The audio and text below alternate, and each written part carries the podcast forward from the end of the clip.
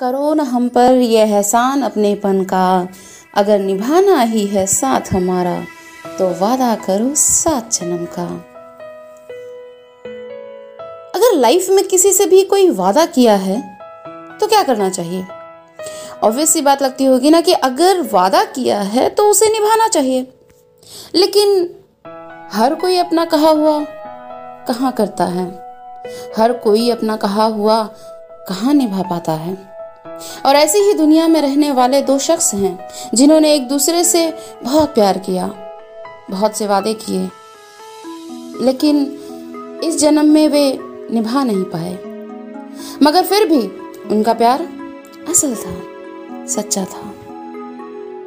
Hello, नमस्ते, सत श्रीकाल केम छो, वणक्कम, ओए होए, बादशाहों की हाल चाल है? तो साथियों आज तहे दिल से आप सभी का शुक्रिया अदा करना चाहूँगी मैं कि आप लोगों ने मेरी कहानियों को इतना पसंद किया और मेरी पूरे दिल से यही कोशिश रहेगी अंतिम तक कि मैं आप सभी की उम्मीदों पर खरी उतरूं। तो इसी बात पर बगैर सांसों को रोके चलिए सुनते हैं आज की ये कहानी जो आज के दिन के लिए एकदम खास कहानी है, क्योंकि ये कहानी कुछ आम नहीं। इसे जो कोई सुन ले उससे खास और कोई नाम नहीं। मान, क्यों इतना परेशान कर रहे हो? मत करो ना बाबा, मत करो ऐसा। प्लीज़ नीचे आ जाओ। देखो, तुम्हें मेरी कसम देखो, अगर तुम इसी वक्त नीचे नहीं आए ना तो तो तो मैं तुमसे कभी बात नहीं करूँगी। तो मनाते रहना, ज़िंदगी भर मेरे आगे पीछे घूमते हुए। सॉरी गीत सॉरी गीत, अब माफ़ भी कर दे। अचानक ही आँखें खुली तो गीत ने अपने आप को पसीने में नहाया हुआ बाल बिखरे हुए और पूरे घर के सन्नाटे में खुद को अकेला पाया। सपना था। गीत ने कमरे की लाइट्स ऑन की तो घड़ी की सुइयाँ सुबह के चार बजा रही थी। बाहर अब भी सर्दियों की धुंध जमी हुई थी। कुछ साफ़ साफ़ दिख नहीं रहा था। एक लंबी सांस लेते हुए गीत ने अपने आप को संभाला और आम दिनों में आए हुए एक सपने की तरह उसे भूलने का दिखावा करने लगी। गीत की आदत थी। सुबह सुबह जल्दी उठकर योगा करना एक्सरसाइज करना। पते की बात यह थी कि गीत को हमेशा ही फिट एंड हेल्दी रहना बहुत ज़्यादा पसंद था। और इसीलिए उसने आयुर्वेदा और योग विद्या में बैचलर्स करने के बाद मास्टरी भी की। और आज वो प्राइवेट एम में योगा सेशंस लेती है और साथ ही साथ एक साल पहले उसकी खुद की मेहनत और कमाई से शुरू किया हुआ योगा अकेडमी भी चलाती है। गीत हमेशा से ही अपने टाइम की बहुत वैल्यू करती थी और खुद से हमेशा हर रोज एक काम पूरा करने का प्रॉमिस करती थी। और ख़ास बात तो ये थी कि गीत उस प्रॉमिस को पूरा भी करती थी। गीत ने योगा अभ्यास किया और नहा धोकर तैयार होकर अपने लिए नाश्ता बनाने के लिए किचन में चली गई। सपने अगर इतने बुरे ना हो कि उन्हें भुलाना ज़रूरी सा हो जाए तो ऐसे सपने अक्सर जहन में एक अधूरे काम की तरह टिक टिक करते रहते हैं।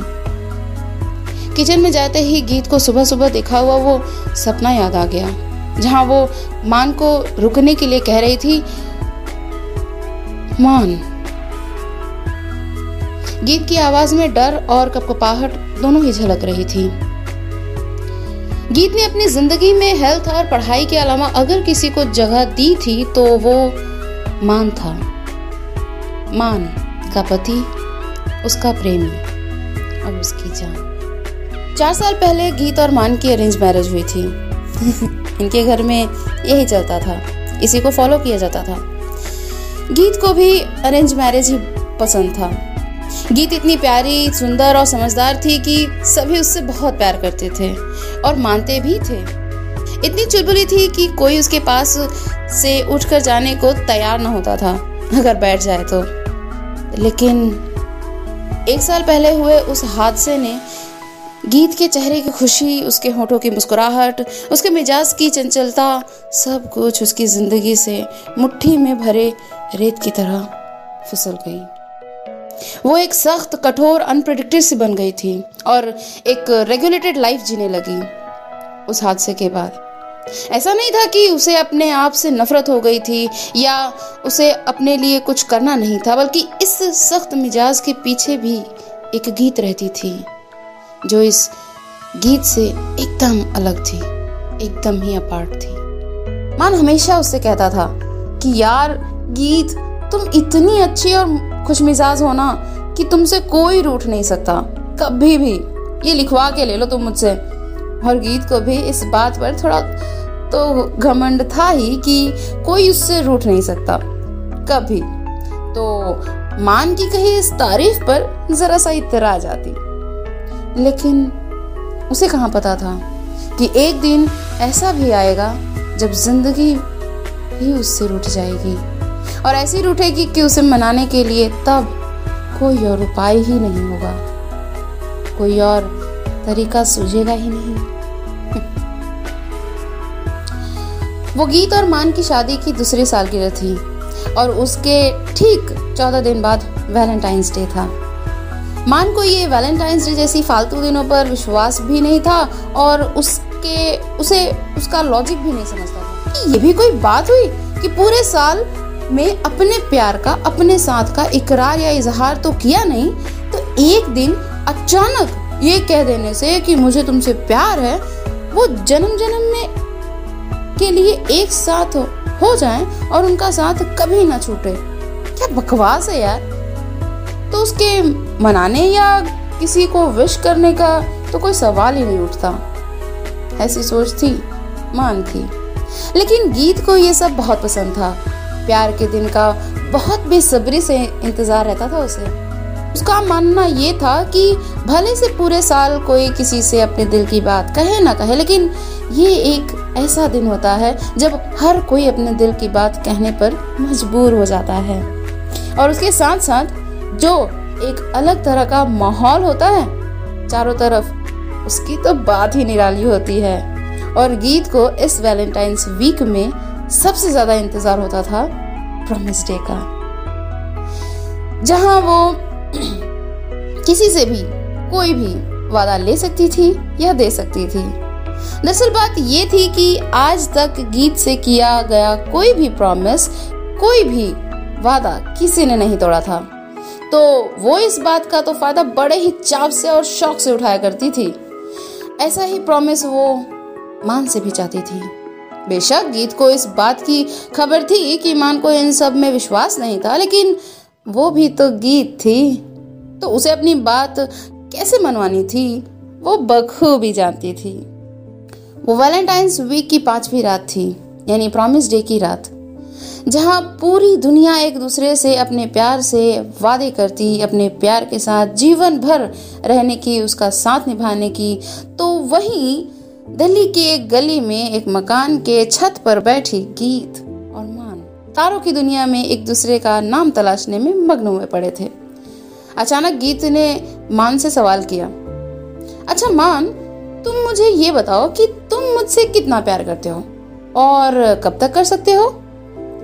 तो मान अचानक खड़े होते हुए बोला, जितने इस आसमान में सितारे हैं, उतना। उतना प्यार करता हूँ मैं तुमसे। और जब तक ये धरती है यह आसमान और ये सितारे रहेंगे, तब तक मैं तुम्हें चाहता रहूँगा। तो गीत खिलखिलाते हुए और एक तरह से खुद पर इतराते हुए बोली अच्छा इतना प्यार? तो मेरे ले जाकर वो वो दूर वाला तारा लेकर आ सकते हो? गीत के मुँह से निकलने वाले शब्द अभी खत्म भी नहीं हुए थे कि मान टेरेस की ऊँची दीवार पर चढ़ा मिला। गीत के पीछे मुड़ते ही उसने देखा कि मान सच में उसके लिए तारे तोड़ने निकल पड़ा था। गीत की चीख निकल पड़ी और वो मान से मिन्नतें करने लगी। मान, प्लीज़ नीचे आ जाओ, प्लीज़। अरे, मैं तो मज़ाक कर रही थी, बाबा। ऐसा भी कोई करता है क्या? मेरी बचकाने हरकत के लिए कुछ भी कर जाओगे तो क्या तुम? प्लीज़ मेरी बात सुनो, नीचे आ जाओ। मान, प्लीज़। मान, नहीं माना।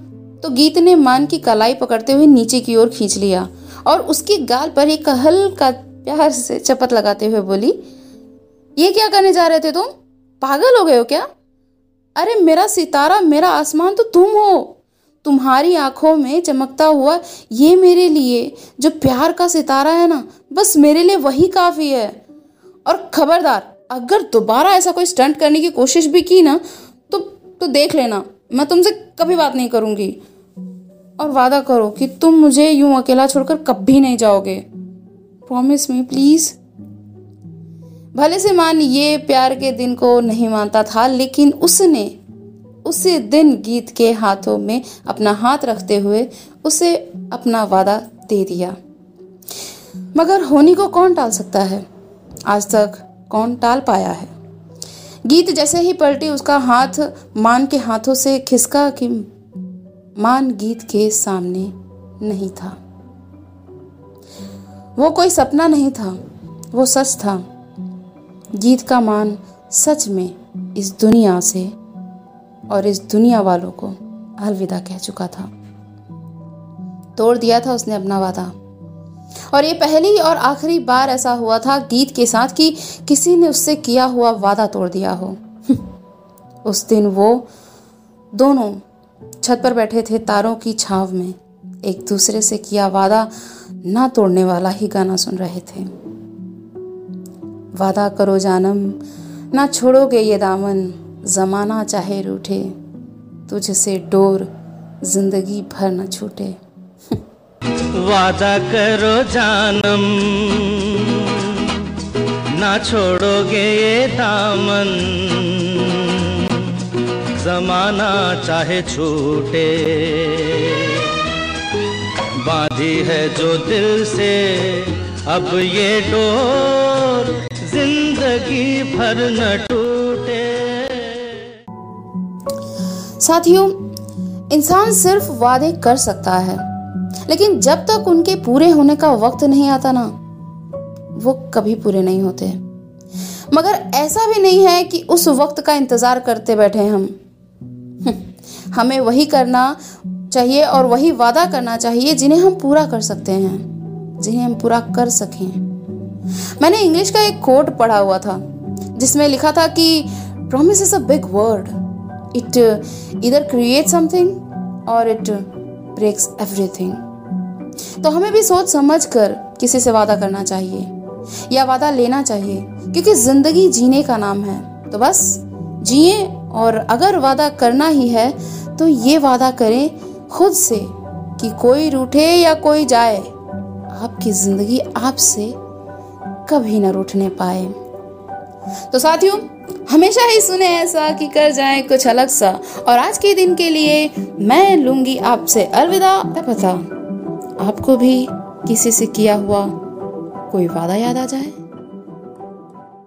वादा करो नहीं छोड़ोगे तुम मेरा साथ जहाँ तुम हो वहाँ मैं भी हूँ।